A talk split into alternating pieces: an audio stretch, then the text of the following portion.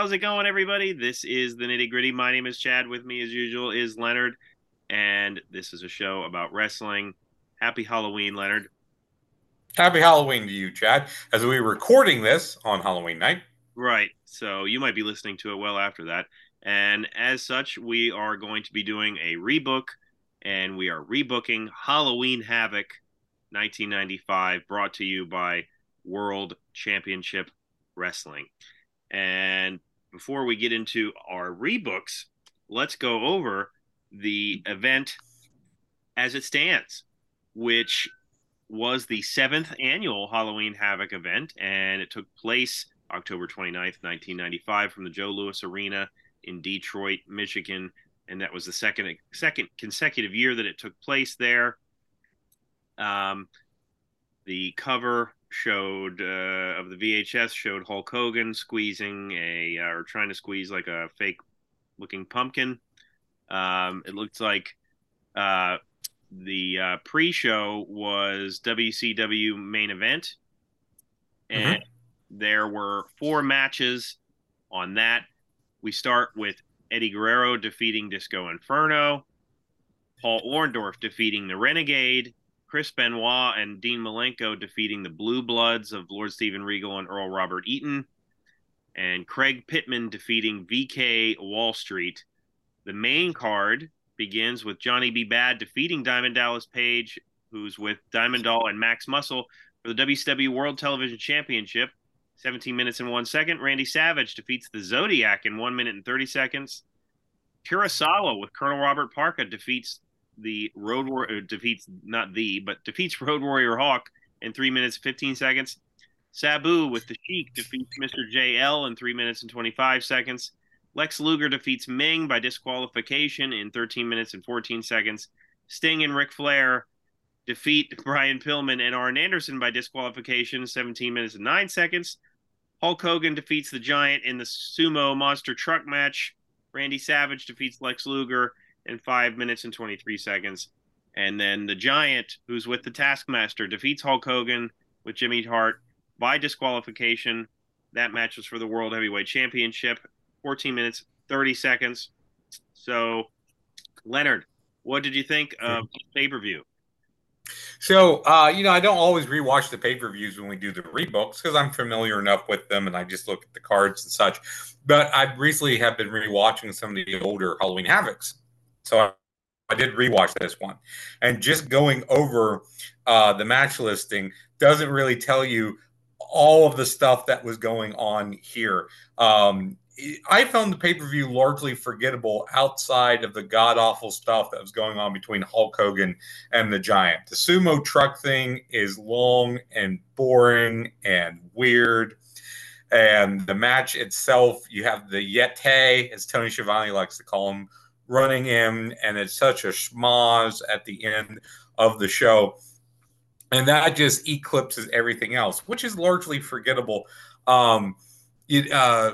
Savage and Luger had to win preliminary matches to fight each other later on, but I don't think it's ever said why that had to happen. You also have Ric Flair turned on Sting in the tag match, and I love that angle, but here's how overshadowing the Hogan Giant stuff is. I thought that was a different pay-per-view. I didn't realize that happened here. I thought that was the September show or the November show. So that's a significant angle there. And for me, the best match on the card was probably DDP versus Johnny B. Badd. I would give that maybe 3.25 stars. That was a pretty good match, and Badd got a nice pop for winning it. So outside of the Giant Hogan stuff, which is god-awful, and the Savage Luger stuff, which doesn't make sense, it's just a bag of nothing largely. Yeah, no, I agree. And I probably would agree with you as far as the best match on the card goes. The Johnny B. Badd DDP match went a lot longer than I expected it to, but it was pretty solid for what it was. The Giant dies here and then comes back into the... Yeah, he falls completely off the building. And I believe, I think it might have been Heenan tried to save it that he landed in the river, but if he did, why isn't he wet? Right. And the Yeti sexually assaults Hulk Hogan in the middle of the ring, I'm pretty sure. is what Hogan is the middle of a giant Yeti sandwich. Like, it's so, even on Wikipedia, it says about the Yete's involvement in one of the most awkward moments in pro wrestling history. Yeah. Yes. I believe that, if I remember correctly, I believe the Yeti is Ron Reese. Yeah, that sounds right. Yeah. And yeah, I mean, it, like you said, you know, this match, this card has a lot of nothing on it. You know, Kurosawa was a wrestler in Japan, but it had a different name there. And you have Sabu and Mr. JL, who is Jerry Lynn, if I recall correctly. Yes. And, you know, they have for 3 minutes and 25 seconds, they have a solid match, but, you know, it's style and moves that the crowd clearly was not used to seeing. The storyline at the time, I remember as a kid thinking the idea of Andre the Giant having a son coming to attack Hulk Hogan, like, sounds silly and interesting, but the way it's executed here is just ridiculous with the monster truck. And then the match itself is, like you said, a schmoz. Paul White was, you know, greener than goose shit at this stage of his career. So, yeah, this was not a great period for WCW, which is why, you know, in the next year you would see Hogan turn heel. And there's shades of that here, him dressing in all black. Yes, because he was fighting with the Dungeon of Doom, and the idea was that he had to cross over to the darkness to fight them, and that's why he was dressing all black, and he shaved his mustache, and he did all that stuff. And then, of course, it would come out later, he would go back to the yellow and red, and it would be revealed that the Zodiac was a double agent and working for Hogan the whole time, and that everything was a ruse, and nothing meant anything. Right, and I'm pretty sure Leonard crosses over to the darkness to do this show every week. That's every week. I crawl into a bottle right beforehand, and then I crawl out of it for this. All right, yeah. So we agree that this event needs to be rebooked. And if I recall correctly, Leonard, I have one more match than you. I believe I have 10 matches, and I think you said you had 11. And, of course, we always have stipulations when we do these rebooks, and I came up with three of them. One is that you have to have a spin-the-wheel, make-the-deal match. It was something that I believe they only did twice, but it's just the original run of Halloween Havoc. Of course, it came back at NXT. But it's so ingrained with these pay-per-views, I thought it would be fun to have a spin-the-wheel, make-the-deal match. You also have to have something Halloween-ish, since this is Halloween Havoc. It could be the spin the wheel, make the deal match. It could be something else. And since main event was a part of things, you have to rebook main event as well, at least two matches on main event. And while we've done dark matches before in our past rebooks, I don't think we've ever done a pre-show. Right, that's true. So, yeah, so I'll get started here. I have four matches on my pre-show, the main event show. And the first one I have up here is Brian Pillman versus Eddie Guerrero. And this is a match that would happen in 1996 at one of the Clash of the Champions. They would face each other, but it didn't happen quite yet at this juncture. So I think, you know, any amount of times that you have these two face each other, it's bound to be interesting and good. Eddie Guerrero is young here. Brian Pillman could still go at this point, and I think it would have been fun to see this on main event. And that's, you know, my first two matches on main event are really the only reason I have them there is because I think it would be fun to see, and they'd be good matches. So, and you know, we've talked before, and it's kind of like what I did with my first match. Is you want something that is fast paced, that is action-packed to get the people woke up and going. And again, Guerrero and Pillman, I think in this period, were both really kind of coming into their own as workers. Not that they weren't good before this, but, you know, this 95, 97 in that ballpark, they were both great. So, yeah, as just a good match, that's a good pick. I like that. And for my first match, I actually used Eddie Guerrero too, but before that, I have a segment to kind of set up some stuff. So if you watched in real life, Halloween Havoc showed footage from a previous Saturday night WCW Saturday Night, where Sting was going to defend the U.S. title against Johnny B. Badd, who didn't show up. So Pillman got the match. And then Badd, it was revealed later that he had his tire slashed by DDP and Max Muscle. So I would recap this, and then I have Arn Anderson and Brian Pillman come out and say, due to WCW, bylaws, a loophole, because Pillman was a substitute opponent, that wasn't technically a title match. Sting hasn't defended the U.S. title in 30 days, and he should be stripped of it if he doesn't defend it that night. And they believe Pillman should get the match, and the tag match with them against Flair and Sting be called off. Now, Sting might have defended the belt at other points. Doesn't matter. Retcon that out. And then I would have Nick Bockwinkel come out as the WCW commissioner. He hadn't been on TV for a while at this point, but he was still around, I believe, in the back. And he would say that the board has decided we're going to have a triple spin the wheel. Stipulation for the main event, which I'll get to later. And then we're going to have another wheel of guys on the roster. And the first spin will be Sting's opponent for the U.S. title, and the second spin will be Flair's new partner for the tag match. And I'm going to get to that later. Well, okay. I'll go ahead and tell you now, because I'm going to do that on main event as well.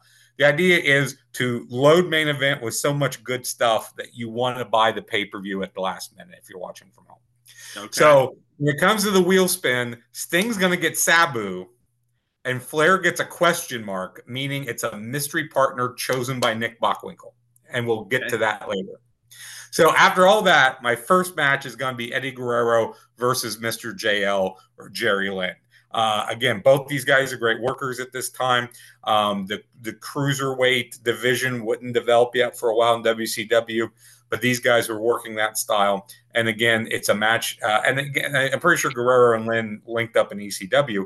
But I would just match that would be good. That'd be high octane. Would wake up the crowd, and a match I'd want to see.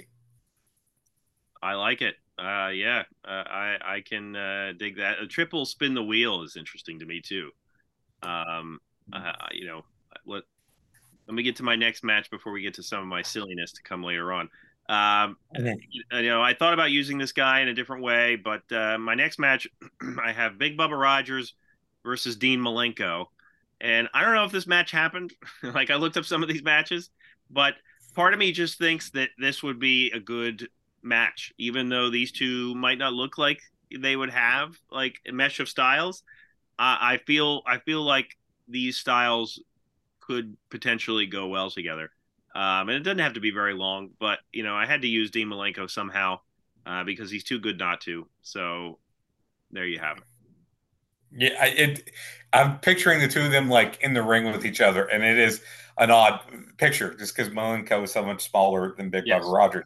But Big Bubba Rogers or Big Boss Fan, I think he's underrated. He could work with a lot of different people. Yeah. And I think a guy like Malenko would get a good match out of him. I think he could work with Malenko. So even if this was short, which I guess it would be for main event probably, I like it as a different idea. All right. So my second match is a tag team bout. It's going to be the Blue Bloods of William Regal and Robert Eaton versus the American Males of Marcus Alexander Bagwell and Scotty Riggs. So looking up stuff, because I wanted to know who the tag champs were at this time. Harlem Heat had just won the belts back from them on the WCW Saturday Night the night before, even though it had been pre-taped before it aired that Saturday. So I would have the heels win here through face miscommunication and tease a breakup of Riggs and Bagwell following their loss of the tag team titles. And I like Regal and Eaton, and I wanted to give them the win. So that's another reason there.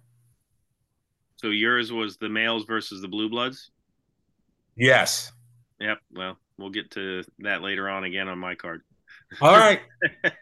My next match is a short squash, because I felt like the title needed to be dealt with somehow. And I have, for the television championship, Diamond Dallas Page versus Ming. Ming destroys DDP in 30 seconds with a bunch of chops to the throat. And Ming is your new WCW TV champion. That's all. You know what? Ming needed a title. I don't know if he ever really got a good run with a singles title. And why not have him go in, destroy DDP? Maybe he goes home with Diamond Doll, something like that. I would love to see him just like pick up Kimberly and just walk off with her. Yeah, who's going to stop him, right? Yeah, and she's into it though. That would be the thing, because at this point she was like, whoever DDP was against, she was for. Yes, she yes. Yeah. So she'd be into it. You know, somehow I thought you were going to like have Ming just whip on somebody. I wasn't sure who it was going to be. I wouldn't have guessed Paige. But yeah, why not? Put a belt on Ming. I love Ming. I actually wound up only using him as a run-in, although I did want to find something for him, but I only used him for a run-in. So my main event is actually for the WCW television title is Diamond Dallas Page with Max Muscle and Kimberly defending against Johnny B. Badd. So I kept that match, but I moved it to main event because you're giving main event a main event that is worth something, that is meaningful, that is a big time match again that might entice some last minute buys. But what I would do is I would have Paige go into the ring, say Bad didn't show up again, tease that they slashed his tires again, and then Hulk Hogan rides Bad in on his Harley Davidson motorcycle. So you get Hulk Hogan on the pre-show, pop everybody. And then Bad would go in, and you would have that same match. I think that match is fine. It makes sense for Bad to win. So I am keeping that match, but I'm changing the pre-match kind of stuff, and I'm moving it to the pre-show instead of the main card. I like that. You know, I thought about keeping that match as it is, but I did change it around. So my next match, if you want to call it, is the craziest thing I have. And you know, you talked about wanting to load up main events so people buy the pay-per-view. Well, I'm going to give them a doozy here right before the pay-per-view starts. Mm. And it's half my own creation. It is a Chamber of Horrors costume contest battle royal. That's what we're doing, Leonard. We're right. There's not a ton of people in it, but everybody who comes in, every character is dressed up like something. And we're going to see where I'm going with this. All right. Zodiac comes in and he's dressed like a barber. Renegade comes in and he's dressed like a warrior. Disco Inferno, you know, he'll dress and act like John Travolta. VK Wall Street will come in looking like an IRS agent. Maybe he's wearing a wrestling jacket as well. Craig Pittman is in it. He's going to dress and act like Sergeant Slaughter. Road Warrior Hawk comes in and he'll have on, Road Warrior animal makeup. As soon as you said Hawk, I said the gimmick there would be he's dressed like animal. Yeah, the Nasty Boys are in it and they're dressed like they're calling themselves the Good Boys in this one, and they're dressed appropriately in suits and ties. So this is going to end up in a massive lawsuit, in some way, but the winner of the costume contest gets to sit in the, not the electric chair, but we'll just call it the cage in the middle of the whole thing. And then the winner of the battle royal, those two guys will face each other, and the winner gets to keep their job. That's the prize. That's you do a loser leaves town or everyone gets fired match, like every time. I should not be in charge of a promotion for that reason, because somebody else. At the end of the year, half of the roster would have lost their jobs or left town. Yes. Yeah, so that's what we're going to do. And, I don't even know who I would have win this. But the crowd would see what was going on. They would see that they're trying to allude to, like, all these other characters. And, maybe we have Zodiac or Road Warrior Hawk win it. But I would say Hawk or Zodiac would probably be the two guys highest up the card as it would be, and would get the most reaction. I thought about having Big Bubba Rogers come in dressed like a police officer, yes, or something like that. Like I was going to use him for that, but I was like, then I don't have a way to use Dean Malenko, so I had to keep that match the way it was. But maybe Big Bubba Rogers comes back for this, just for fun. Yeah. He can work twice. Why not? Yeah. My first main match is actually my Halloween match, and it's a trick-or-treat street fight. Oh, damn it. So, I need one of those, too.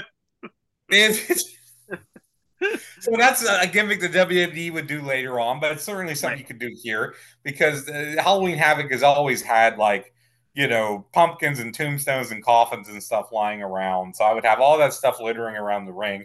Right. And it would be a fatal four-way between the Renegade, Disco Inferno, Zodiac, and VK Wall Street. So basically four guys whose regular outfits are basically costumes anyway. Right. So they're already dressed for Halloween. Disco would take a pumpkin on the head at some point.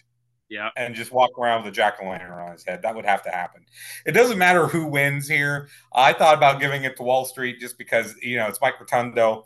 Although I think Renegade's the only face, but Renegade's push was completely over by this point. Right. So, again, it doesn't matter, but I might just have Renegade win since he's the face. I like that. I like the idea of the match. Maybe not Renegade winning. But anyway. All right. First match on the main card for me, Arn Anderson versus Jushin Thunder Liger. I almost used Liger because I saw he was on the roster, but I decided not to bring him in. Yeah, again, I don't know if this match happened, and you know what? This might, you know, strike them as a clash of styles, but you know what? Arn Anderson to me can work with anyone, and I think these guys could put up a barn burner of a match with, you know, like a balance of technical wrestling and high flying skills that I think could really, really work well. You know, similar to, you know, some of the guys that Bryan Danielson works with these days. Like he'll always bring the technical wrestling, you know, but he doesn't hesitate to get in there with somebody who, you know, does some of the more spotty stuff. So that would be my opening match. And yeah, again, it's just a match that I think would have looked really good either way. Yeah, I agree with you there. I think Arn would go for like a ground and pound technique, would try to stop Liger from flying, take his legs out from under him, while Liger would probably get his hope spots in, which would be kind of flashy. I like the idea of that a lot. It's one of those matches I never would have thought of to put together. But I agree with you. I think those guys can work with anybody, and I think it would have been at least a match that if people didn't know about like today and they came across it and they're like, what? They would just need to watch it. So right, that's a cool idea. So my second match, and I need to actually go to my notes now because I thought I had it all memorized, but I didn't. You're trying to insert your own costume contest, Leonard. I know. Yes. Yes. No, second match on my main show is for the WCW World Tag Team titles. Harlem Heat are the champs, as I mentioned earlier. They had won the belts off of the American Males, from what I had looked up. Yeah, see, I was trying to put together who had the belts at this point, and like I saw that the Males won it like a week later, and that eventually Harlem Heat would take it from them. But like I thought that when I was looking up the timeline that Harlem Heat would get it after this. Either way. No, so you know, it doesn't matter. It doesn't matter. This is a rebook, so it really doesn't matter. But right. I can say that they won it, but I had looked and I thought that I had seen, you know, I'll double check that when you go over your next match and I can look a little bit more. So I might have been off on the dates on that. But anyway, in my world, Harlem Heat's got the belts and they're going to defend those titles against Dean Malenko and Chris Benoit. So they were working as a tag team a little bit during this time, as we saw from the real main event that happened.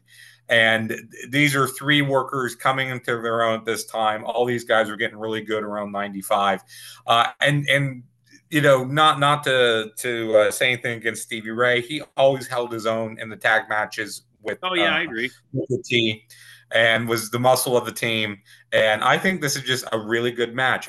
I would maybe have Sherry interfere so you can set up a rematch down the road. I wouldn't take the belts off of Harlem Heat yet. But these I think this would be a surprise match. I think this is a show-stealing possible of a match. Yeah, I agree. I think this would have been a really good match. And, you know, I wanted to use Harlem Heat in some way. But, you know, when I was looking it up, again, it was just a matter of like, oh, if they're not the champs, I really don't know how to use them. So I didn't end up using them. But you used them in a good way.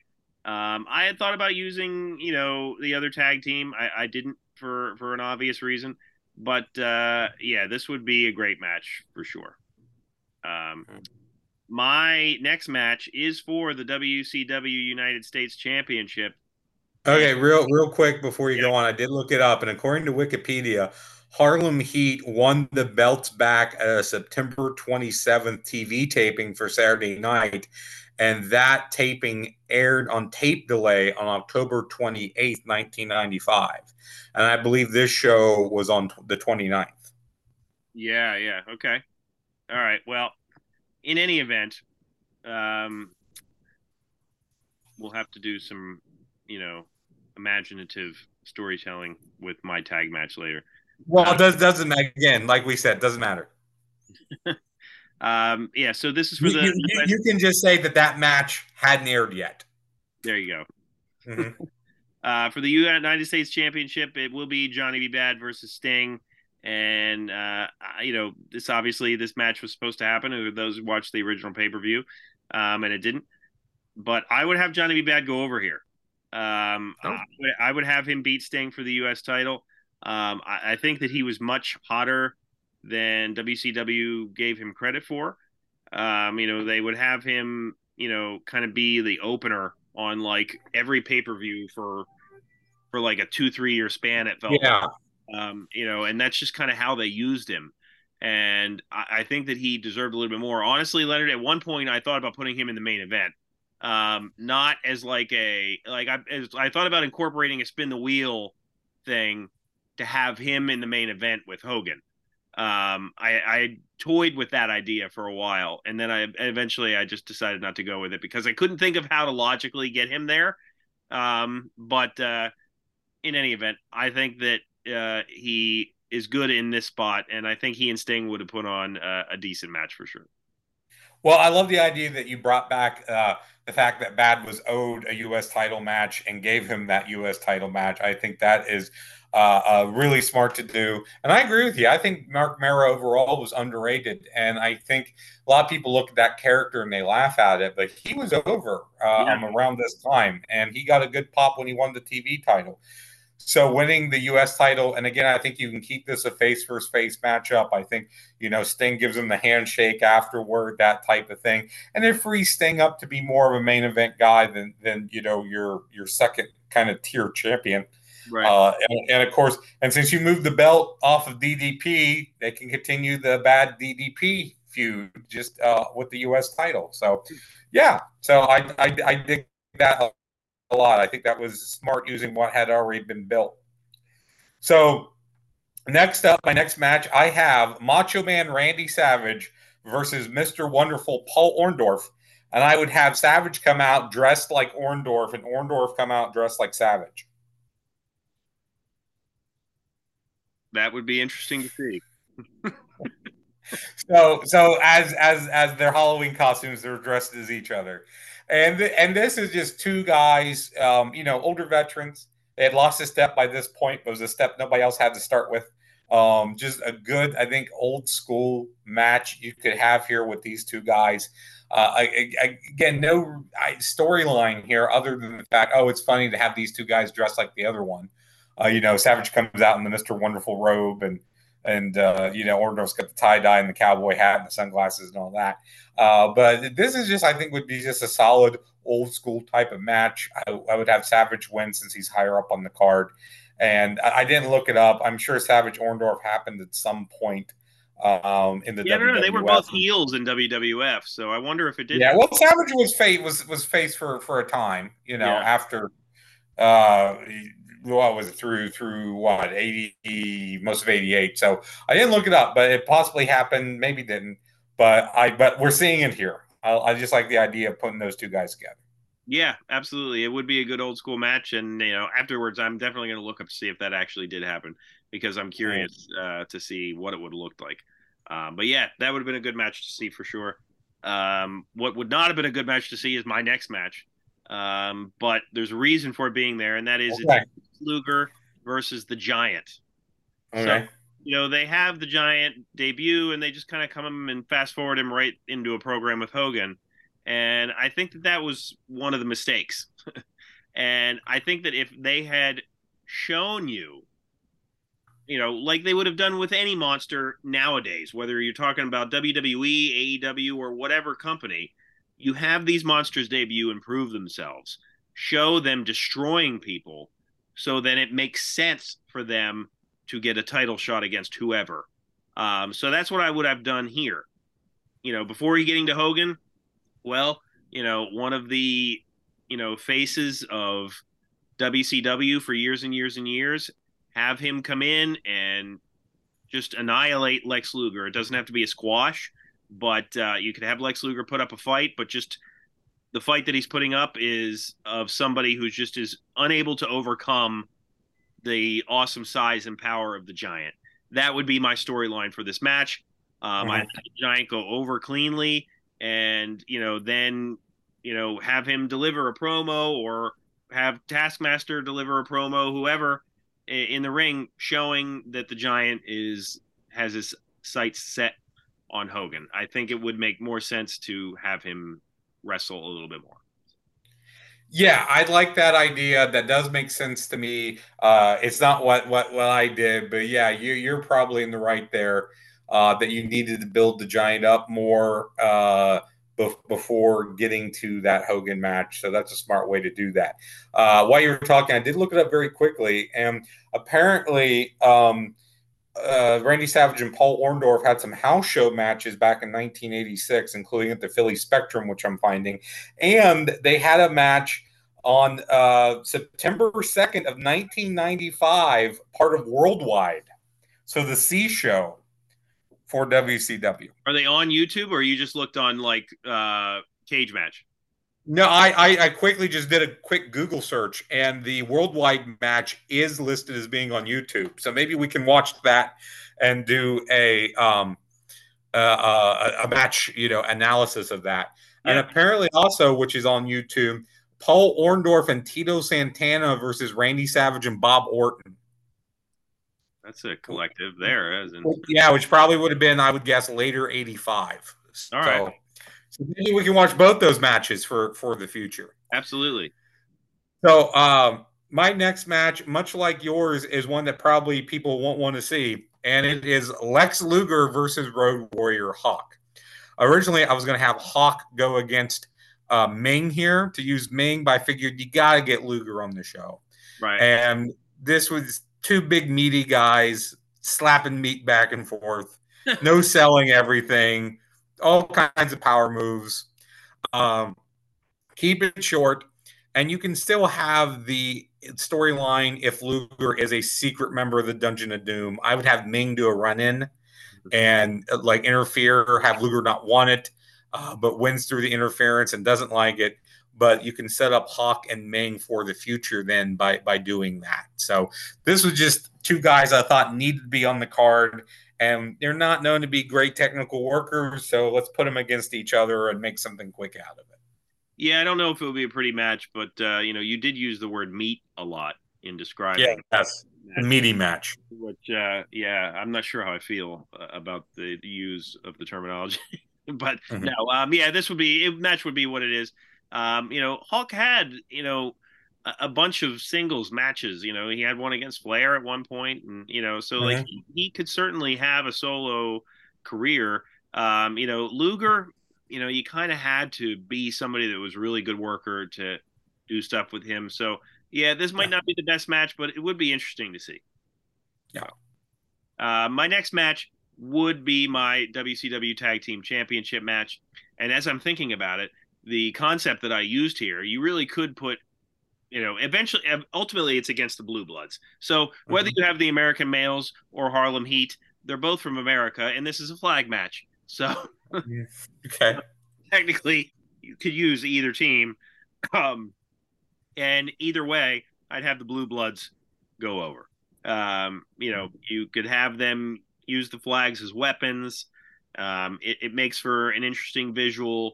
You know, I think it could be fun in that way. And I think whether you're talking about the American Males or Harlem Heat, I think the match would be decent. I think the match would be better if it was the American Males.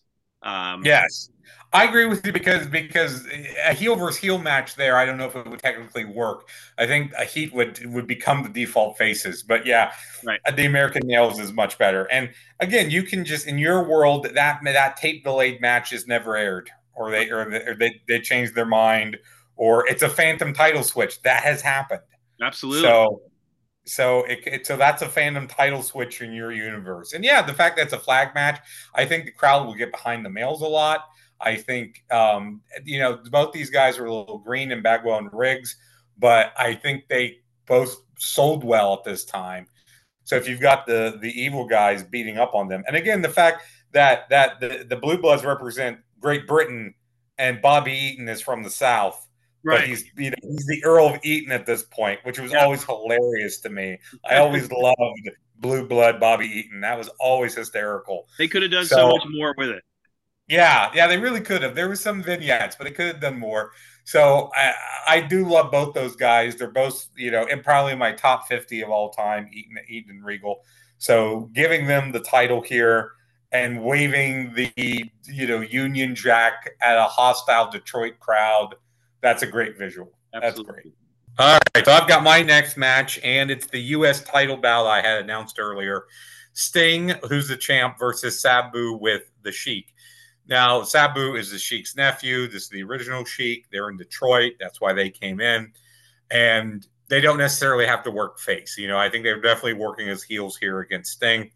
And instead of Sabu getting a throwaway match against Mr. JL, a meaningful match that shows what he can do. I looked it up. Sting and Sabu never happened. I don't know where it would have, aside from this little small window of time here. So I think it just would be neat to say that these two guys had a match.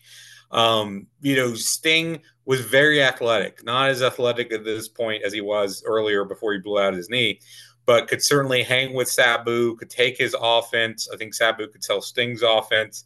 I think this would be a cool match to see. I think it would be a pretty good match. I don't think it needs to be that long. It could be under 10 minutes and be fine. And then afterwards, I would have Sting win, of course, and then afterwards I would have the Sheik throw a fireball or whatever and incapacitate Sting so Sting can't help Flair in the tag match. So the commentary would make that clear. Sting can't help to add another wrinkle to that later on. But again, I was trying to figure out, I wanted to put someone different against Sabu. I thought about doing Savage and Sabu. I thought about doing that. So but if he's here, I wanted to give him a meaningful opponent. Yeah, I agree. I used Sabu with a unique opponent as well. We'll get there. My next match, however, is a trick-or-treat street fight, and it is between Randy Savage and Lanny Poffo. Lanny was on the roster. Pretty much just on the payroll. But yeah, a lot of people may not know the story. Is that Savage, of course, got Lanny a job, and they had optioned or somehow got the Gorgeous George gimmick, and Lanny was getting himself in really buff shape and had dyed his hair bright blonde, and you can find pictures of him out here during this period, but as WCW would often do, they never called him. He never came in.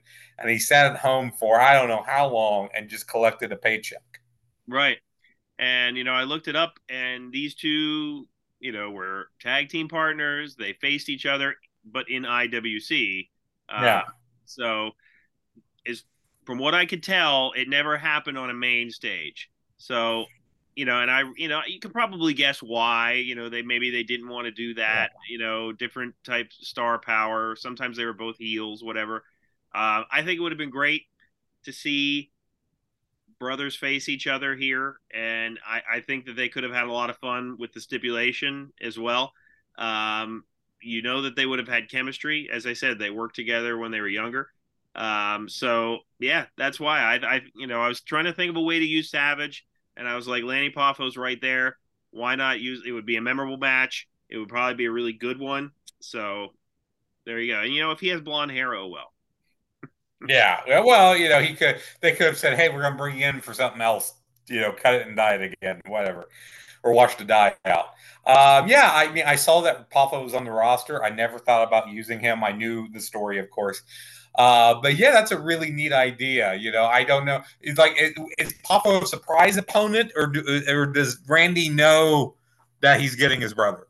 Yeah, I think that there's a story leading up to this, you know, like, yeah, it could be either way. Randy Savage, you know, saying, you know, you were always a disgrace to the family, you know, it could be anything, you know. Yeah. Brothers fight all the time, right? Yeah, and even though those guys definitely could have had a good match straight up, like you said, because of who they are and the fact that they get to maybe just have some fun with the stipulation, I like that too. It's because the match itself would be fine, but I think this is the type of thing that would be very memorable.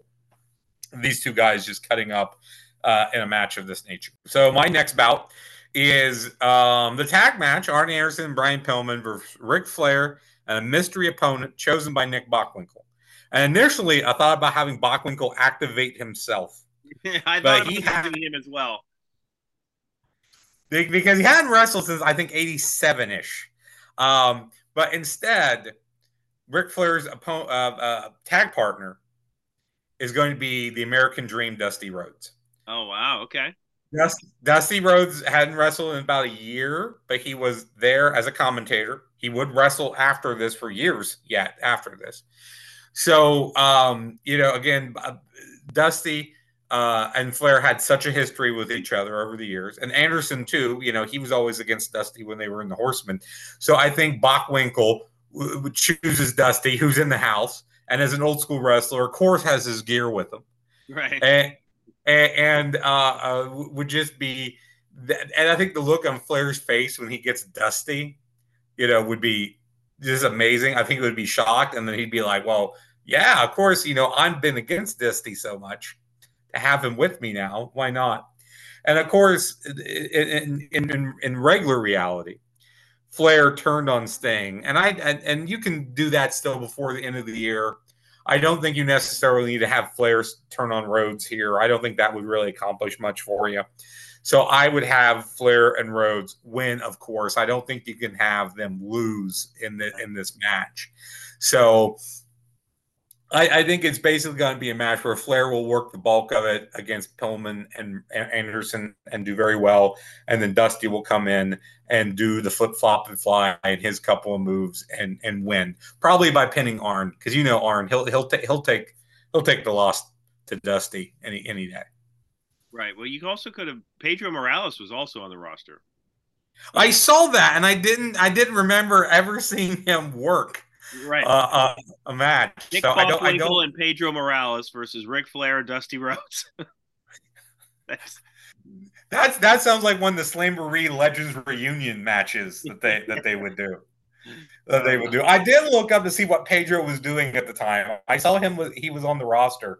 I don't know if he was working in the back or what, but yeah, I didn't use Pedro Morales. Yeah, neither did I. My next match is where I use Sabu with the Sheik versus Ric Flair. For similar reasons that you said. A match that, you know, we've not seen happen, and a match that would have been meaningful for Sabu. We're in Detroit. The Sheik is there. I suppose you could have Flair be the heel here. I think, though, that Sting, you said Sting with Sabu. I think that those styles maybe would have meshed better, actually, in thinking about it. But I do think that Flair could have bumped around for Sabu in a really good way. You might not be able to see him do some of the top rope moves to Flair that you would see. You saw him do to Mr. JL, for example. But I do think that these two could have a really good, interesting match, which is a combination of two very different styles. And I think it would have been fun to see. Just to say Flair and Sabu faced each other, I think would have been fun. So yeah, I agree. Same logic that we both had.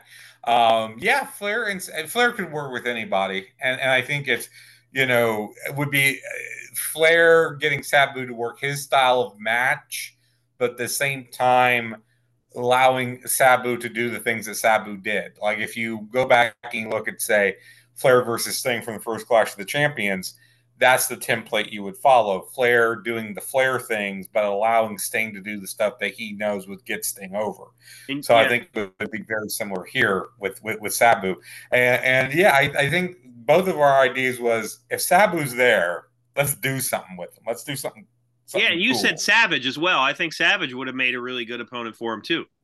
Yes. That was my other thought, was to use Savage. And I decided I like the idea of him and Orndorff together better. But I love that. So next up is my main event, and it's my Spin the Wheel, Make the Deal match.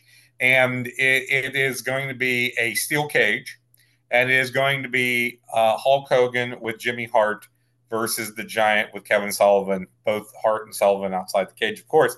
I do like your idea better of giving the Giant more or less a squash to build him up a little bit. I don't know what you're doing with Hogan yet.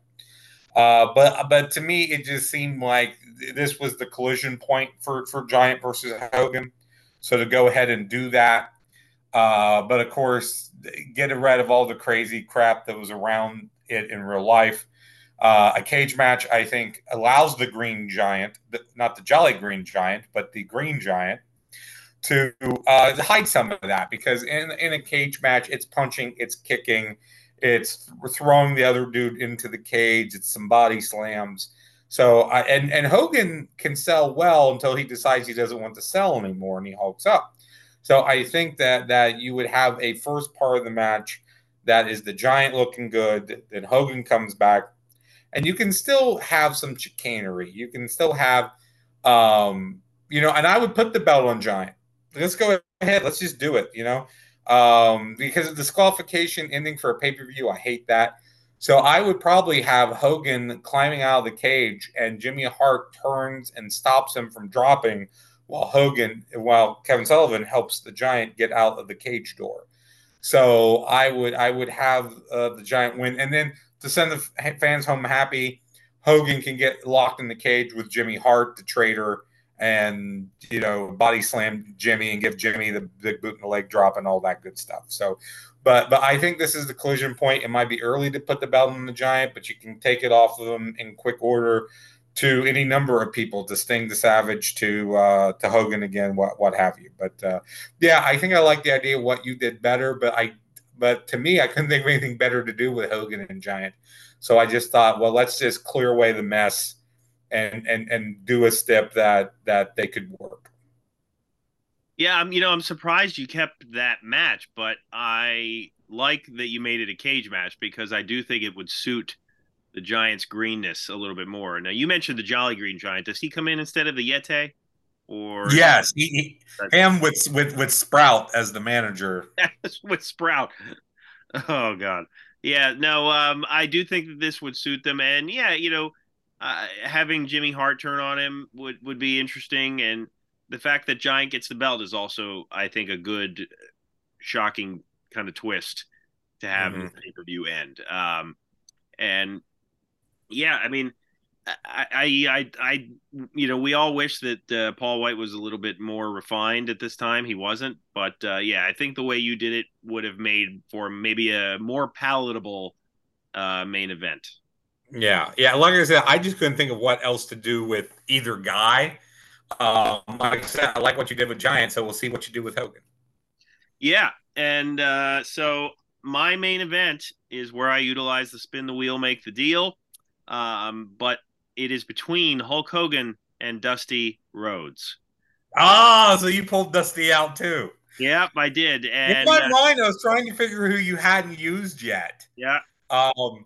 Did you use Orndorff in anything? No, I didn't. And okay, because for a minute there, I thought maybe you might finally do the big Orndorff-Hogan blow-off from 10 years ago. That would have been a good idea, too.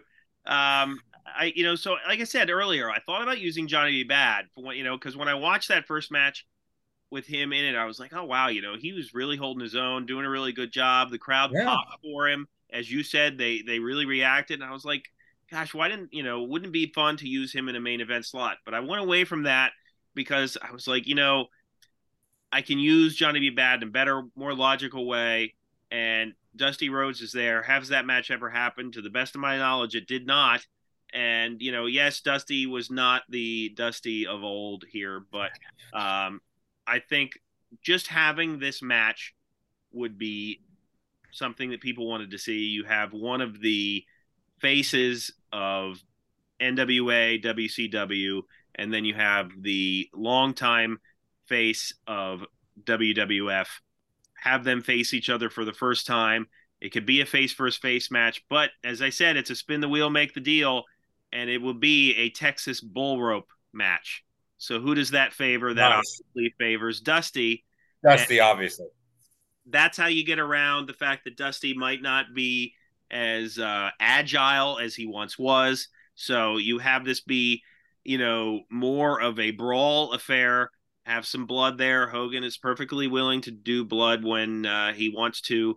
So I think that he would have done so here. Obviously, you have Hogan go over, but maybe not obviously. One in the back of my head, while you were mentioning your main event, Leonard, I thought about maybe using a draw where both guys are just knocked out and like you have like a rematch of some sort. But you could have Hogan go over here and, you know, it would be a dream match per se, you know, and even though it might not be a 5-star classic dream match, it would be a match that I think would turn heads.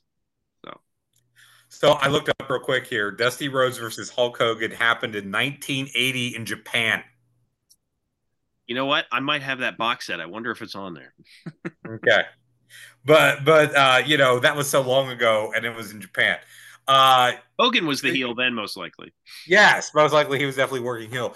You know, that's a great idea, having Hogan Dusty, having it be a bull rope match. I think that's exciting. I think that's different. You know, one thing that I struggled with, and probably you did too, was the fact that the roster was pretty thin at this point.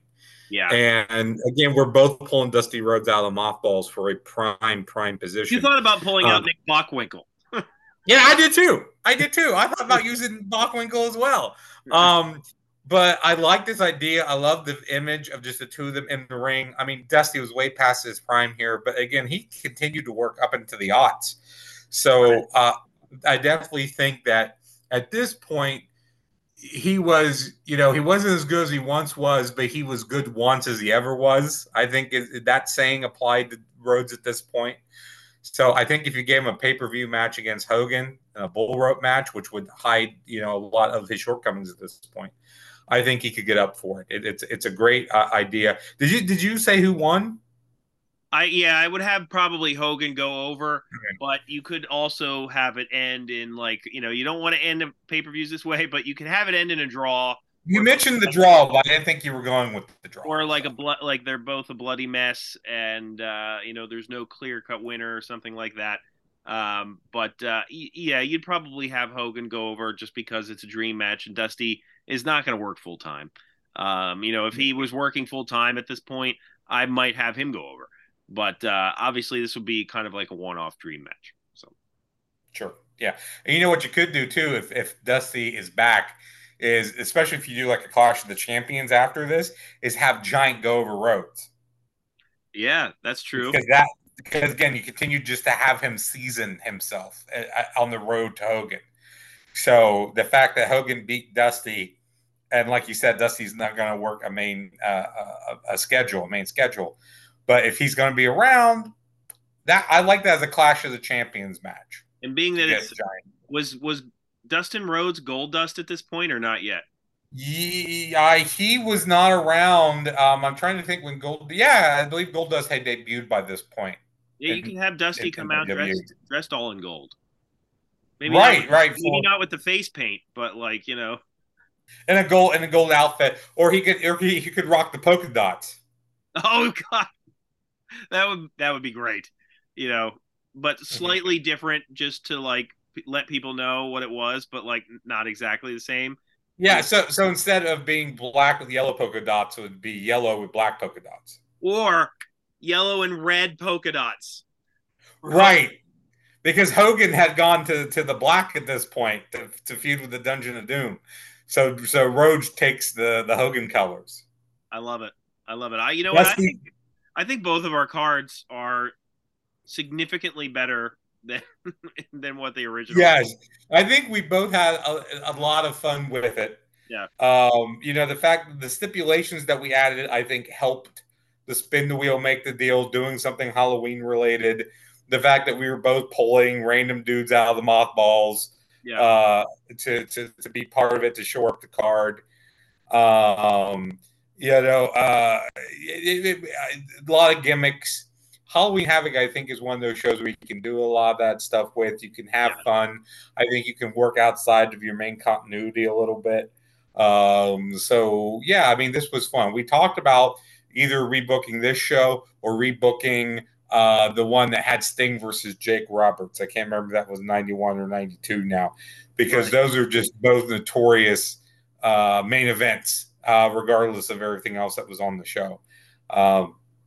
But Halloween Havocs are fun, I think, and we'll definitely, maybe next year we'll do the Robert Sting one for Halloween. But I like doing this, and I agree with you. I think we both came up with some fun ideas, and I like all the cards that we created. Yeah, absolutely. Please let us know what you thought of our rebooks. Let us know what you thought of the original pay-per-view if you've seen it. Check out our other videos, Random Match Reviews, Stupid Questions, What's That Card, Segment Surgery. We're also available wherever you listen to podcasts. And please hit the like button on this video. Subscribe to our content. And for Leonard, my name is Chad. We will see you next time.